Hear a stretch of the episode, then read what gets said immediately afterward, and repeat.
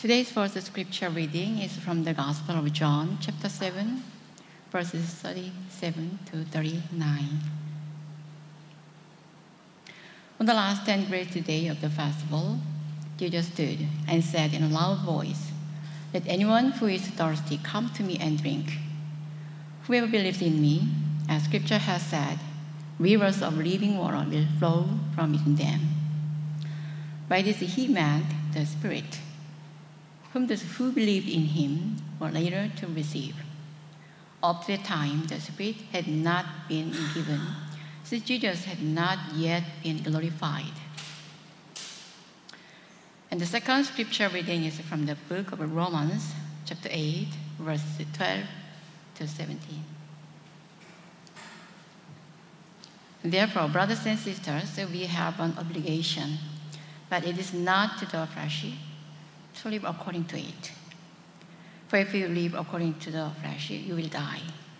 But if by the Spirit you put to death the misdeed of the body, you will live.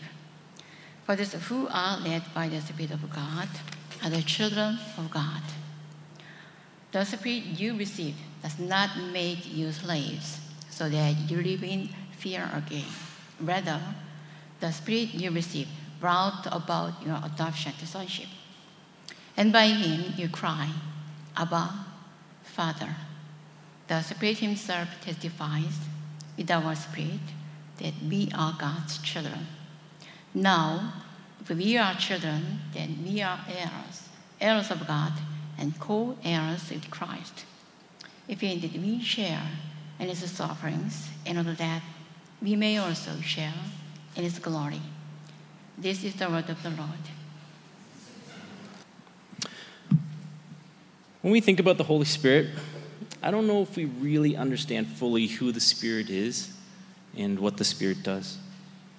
Perhaps we're clouded by what has been popularized by thinking of the Spirit in the same way as the Force from Star Wars.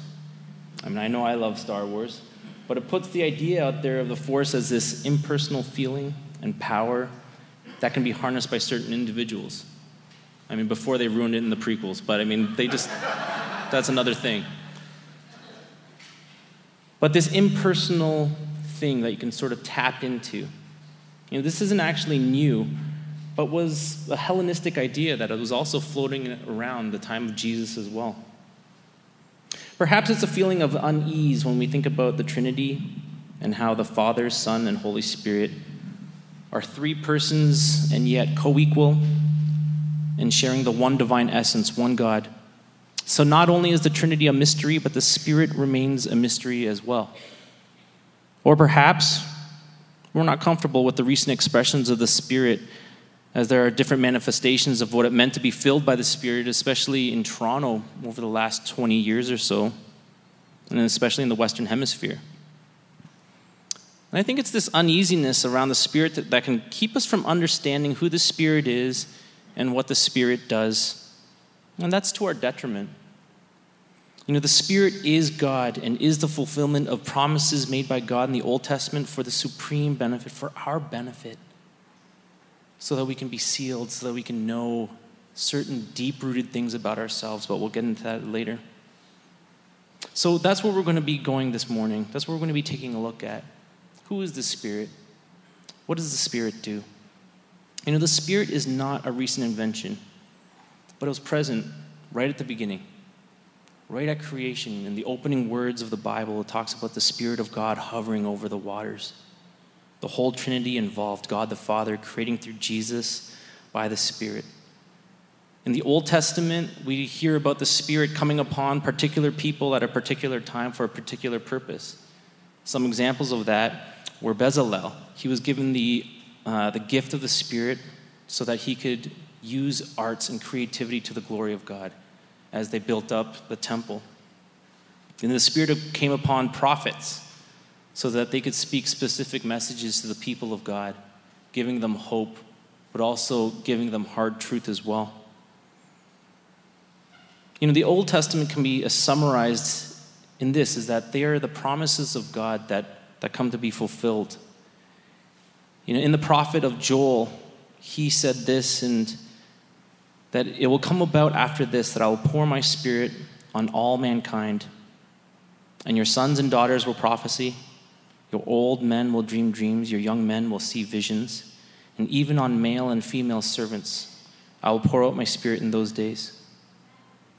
Ezekiel chapter 36, again, here's another great promise. Moreover, I will give you a new heart and put a new spirit within you, and I will remove the heart of stone from your flesh and give you a heart of flesh.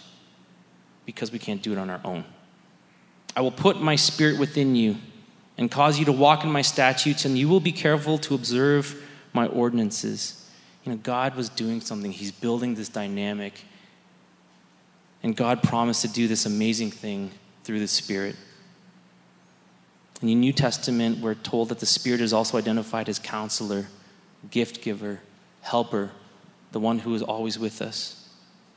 And that's who the Spirit is. It is uh, the Spirit is God. The Spirit is the gift of God sealed in us, identifying us as believers as well. You know, it is tough, it is confusing, it is a mystery, but we confess that each distinct person is God God the Father, God the Son, God the Holy Spirit. We confess that each distinct person is God and Lord, and that the deity of the Father and the Son and the Holy Spirit one equal in glory, co equal in majesty. And this is the spirit that we talk about. And this is the spirit that sometimes we get confused about how to how do we relate. So this is who the spirit is. Very God given to us, always with us. And what does the Spirit do? So, if you have your Bibles, I'd love for you to turn them open to the, that passage in John. And let's take a look together.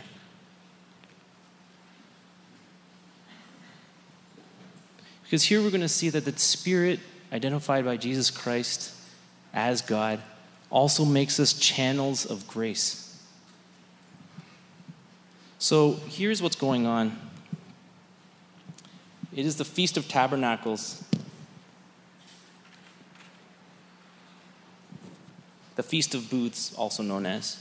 And during this feast, the Jewish people were thanking God for providing water for the previous year and asking Him to again provide water in the coming year.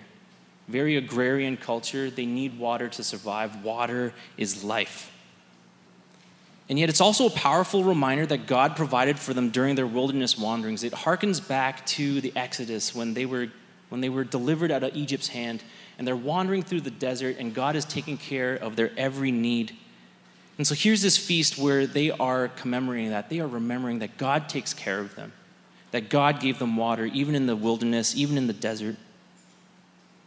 In the New Testament times, the priests would get water, they would pour it on the steps of the temple for the first seven days of the feast. It symbolized that God provided water from the rock. But on the final day, they wouldn't pour water out on the steps because it symbolized that God fulfilled his promise. They are now in the promised land, the land that flows with milk and honey, that all their needs have been met. And it's at that moment on the great last day of the feast that Jesus stands. He speaks to the people who are there and he makes this bold connection and he cries out, if anyone is thirsty, let them come to me and drink. He makes this bold connection. Not only did God keep his promise of leading the people into the land, but here is the true rock who can provide water to those who are thirsty. He makes this connection. And he says, He who believes in me, the scripture said, from the innermost beings will flow rivers of water, of living water. You know, not a trickle, not a reservoir, but an abundance, a flowing abundance that just pours through. And John, he interprets what this means in verse 39. He says that this is Jesus predicting the coming of the Spirit, the promised Spirit, the one that says in Joel, you know, for old men, for men and women, for servants, for this outpouring. Physical thirst can be taken care of by drinking water, but here we see we have a spiritual thirst that cannot be quenched except through Jesus Christ. Only through Jesus Christ. And out of the innermost being will flow living water. Life of the Spirit flows through us to others. And this is what the Spirit does. That the Spirit makes us channels. We are quenched, yes. You know, wherever you are in your life, and I don't know where you've come from or, or what's going on in your lives this morning or this past week or maybe even a season of life, or maybe you're feeling pretty dry and maybe a little bit crispy around the edges, and maybe you've been burned by work or by people or even relatives, close friends. It happens. And we're thirsty. And we get so thirsty. And yet, Jesus says here, if you are really thirsty, come to me, and the Holy Spirit will be given to you. And not just a little pool, but to overflowing. What does the Spirit do? The Spirit makes us into channels of God's grace. It makes us channels of God's mercy to ourselves. It overflows to others. It quenches our thirst, and it gives us the ability to be the hands and feet of Jesus Christ to other people so that they are also quenched. So that all their dryness and all the crispiness and all the things that happen because of the hardness of life and the hardness of relationships and all those things can be softened and so that God can minister to us and through us to others. This is what the Holy Spirit does. You know, instead of Jesus being personally present with his disciples throughout life, he said that he would continue his ministry and the Holy Spirit would be given to them so that their words, their deeds would no longer be merely human acts, but channels of divine grace they would, in effect, this is what a theologian wrote, they would, in effect, themselves become sources of life for those who heard their word and believed. You know, and it echoes, you know, we can also take a look at what John the Baptist said that, you know, I'm just baptizing with water, but there will be one after me. The Messiah will come and he will baptize with the Spirit. You know, Nicky Gumbel makes this great point in his video just about how baptize, it means to drench, to overwhelm, to immerse, to plunge and that we can be overtaken by the Spirit like that, that we can be filled, that we can be overwhelmed, plunged, and that God can use us to then minister to others. This is what the Spirit does.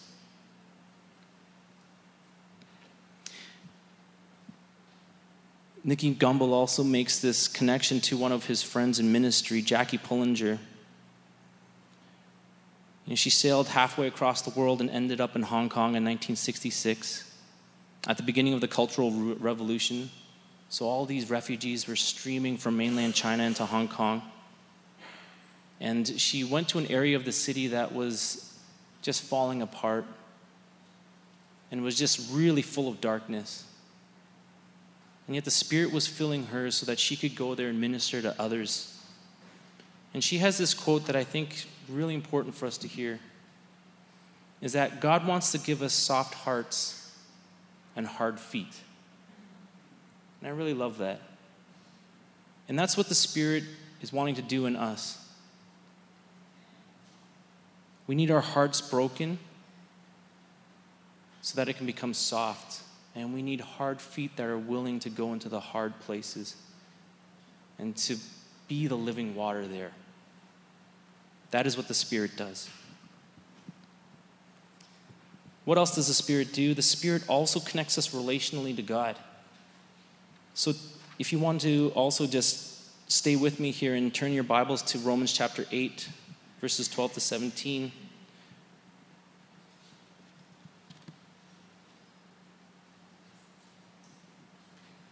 And this is what the Spirit does relates us to God. We are not under obligation. There is this war that wages within us. I mean, before you're a Christian, when you become a Christian, you know, when you're trying to follow Jesus, and you know, the flesh is always there. The power of the flesh is there, and, it, and we are battling. We battle. We battle. But we are not un, uh, under obligation to the flesh. Because the proof is in the pudding. Who are we actually being led by? Who do we follow? Who do we reflect? No, we are living by the Spirit. And if we live by the Spirit, we put to death the deeds of the body. And if we live by the Spirit and we're led by the Spirit, there's this presumption there that there's someone trustworthy that we can follow. And there is also in us a willingness to be led. And if we are led by the Spirit, we understand that we are children of God.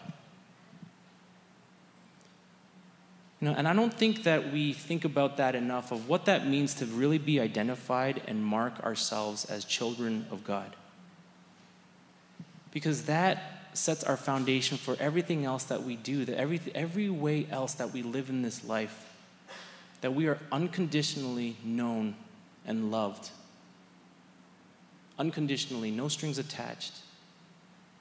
You know, not the right language that we use, not coming to God polished and shined and you know, self-righteous in the things that we can bring to the table because we, we don't bring anything to the table.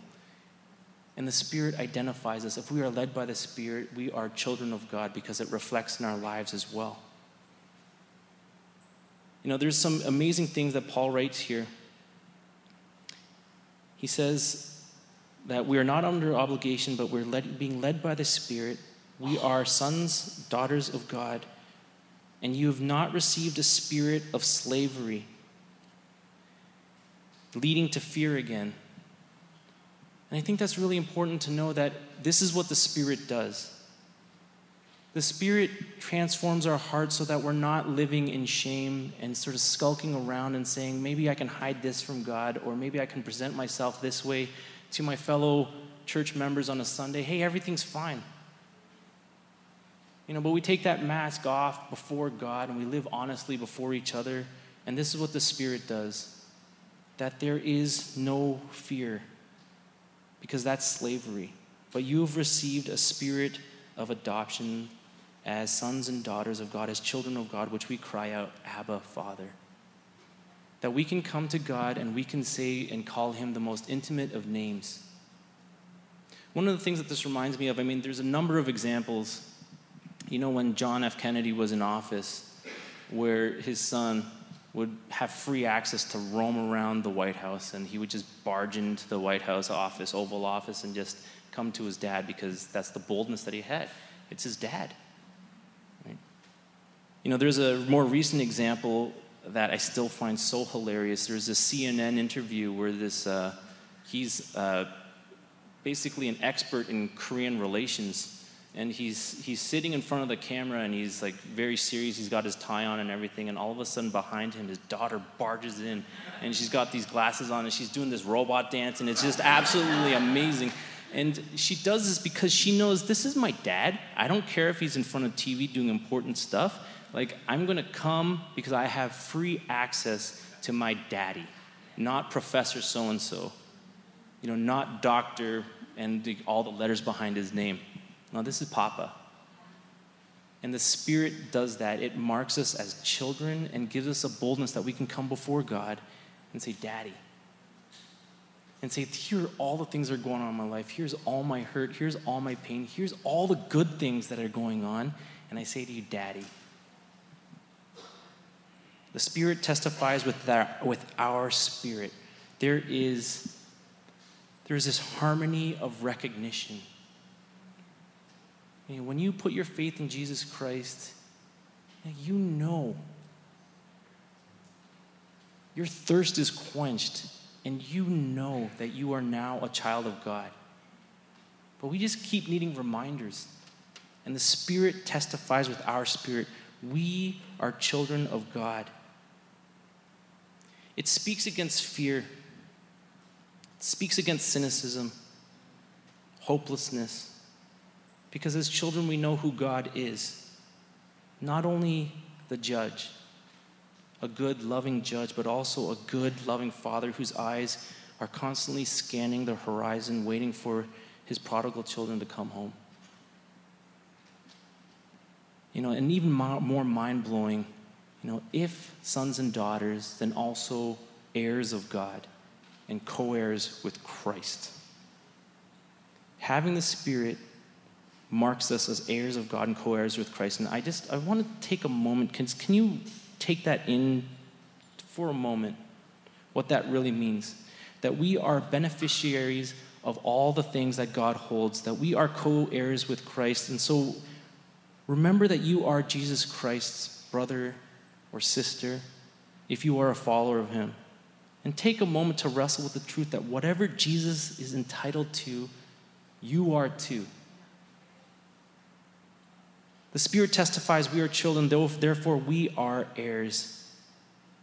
This is what the Spirit does is relationally the Spirit ties us to God the Father. The very person of God is there so that we might also relate to God the Father and know that unconditionally we are children. That unconditionally we can come before the throne of God and be bold there. And know deeply rooted in our hearts that we are loved. And all the things that happen in this life, and all the backstabbing, and all the things that can happen to hurt you, you know, we are quenched and we are made free. And together, you know, not only ministry, yes, outside these walls, absolutely, but also within here too, that we can be the living water and not a trickle but a flow to each other. And we don't have to hide that, and we don't have to put up those masks and try to pretend that something else is going on that's not. But we can be that to each other. We can be that source of ministry to each other, and we can know that we are secure, that we are known, and that we are loved. Just to finish off, just a quick story from myself personally. You know, I was a student at U of T, and I really struggled my first year. It was 1996. And it wasn't just a struggle academically, like most of us struggle through, but also spiritually, which is also which many of us struggle through as well. You know, the spiritual distance was one that had been growing all throughout high school. It's something that just, there was just a wedge that started and just kept growing and growing and growing. And I wanted to live my own life and deny any relationship with Jesus Christ. But maybe some of you experienced God's love for us, and you know that it's a pursuing love. And no matter how hard you try to run, He chases you down. So I went for one year to learn more about what it means to follow Jesus in a Bible school program. I had to go halfway across the world, and God used it to change my life. And I felt this call to ministry, which God opened the door to confirm this call. And I came home and visited with friends from first year, and that was when I realized the work of the Spirit, that my thirst was quenched, that I identified as a child of God. You know, that first year, I was just increasingly getting unhappy and just so stressed out all the time. I mean, it, it showed physically, like in my body, like I just wasn't well. And, you know, as friends, they could read that. And as a person, I was just getting increasingly more anxious. But when I met them again, one thing that they came away with and they just couldn't help but just say to me as we were sitting was just, Alvin, you are so different. And there's just a peace about you that has changed. And this isn't something I was intentionally trying to do. Like when I set up this visit time, you know, just like think peaceful thoughts, think peaceful thoughts. Just like that wasn't something I was I was trying to do, but just something that in our conversation, in our relating to each other, in our catching up with with what was going on in our lives, that God was just had done in my life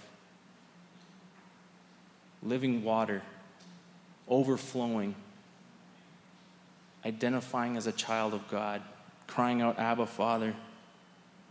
And my thirst was quenched, and my identity was made rock solid and unconditional. And just knowing that I'm a son, that nothing can shake that, and that you are also sons and daughters of God when you put your faith in Christ. Nothing can shake that. You know, there's no day like today. You know, and I just feel like if the Holy Spirit is moving in you and there's just maybe you have a thirst that just needs quenching. Or maybe you feel like I want to know what it's like to be unconditionally named as a child of God. You know, I would love for you to stick around and we pray here in these corners here. And to not push it off and say, okay, you know, I just got to get some things worked out and I don't want to get all emotional in front of people and all this stuff. Cause, and I say that because that was me too. Right? I'll just, uh, I just got to push it off another week and then I'll just go out into the forest and just like really have a really wicked cry, right? just by myself and just, and then like pull it all together and come back, right? But I just want to invite you, you know, if this is something that God is doing in your heart today and something that, that you just are thirsty and that you are just fried and you've been burned, And I'd love for you to stick around and receive prayer after. And I would love to pray for you now as well. But let's pray together.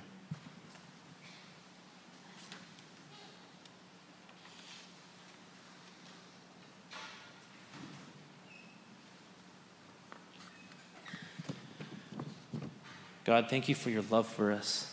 Thank you that your promised Holy Spirit has come, that you are a promise keeping God. Thank you that you are here right now. And God, I just want to pray that your spirit would, yeah, move amongst us. That you would fill us and that you would fill us to overflowing again. And for those of us who maybe feel a bit dry, yeah, that you would fill us. And God, I want to pray for those who are feeling hurt and maybe don't, are just untethered and lonely. God, may you call us and help us to yearn to be children, to be your children, to be loved by a loving God, a loving Father. And for those of us who maybe, you know, we've, we've been here and done that for a long time, Lord, soften our hearts once again. And maybe we've been too safe in this, in this building. And so, God, we pray for soft hands, soft hearts, and hard feet. Spirit, send us out. And we ask these things in Jesus' name. Amen.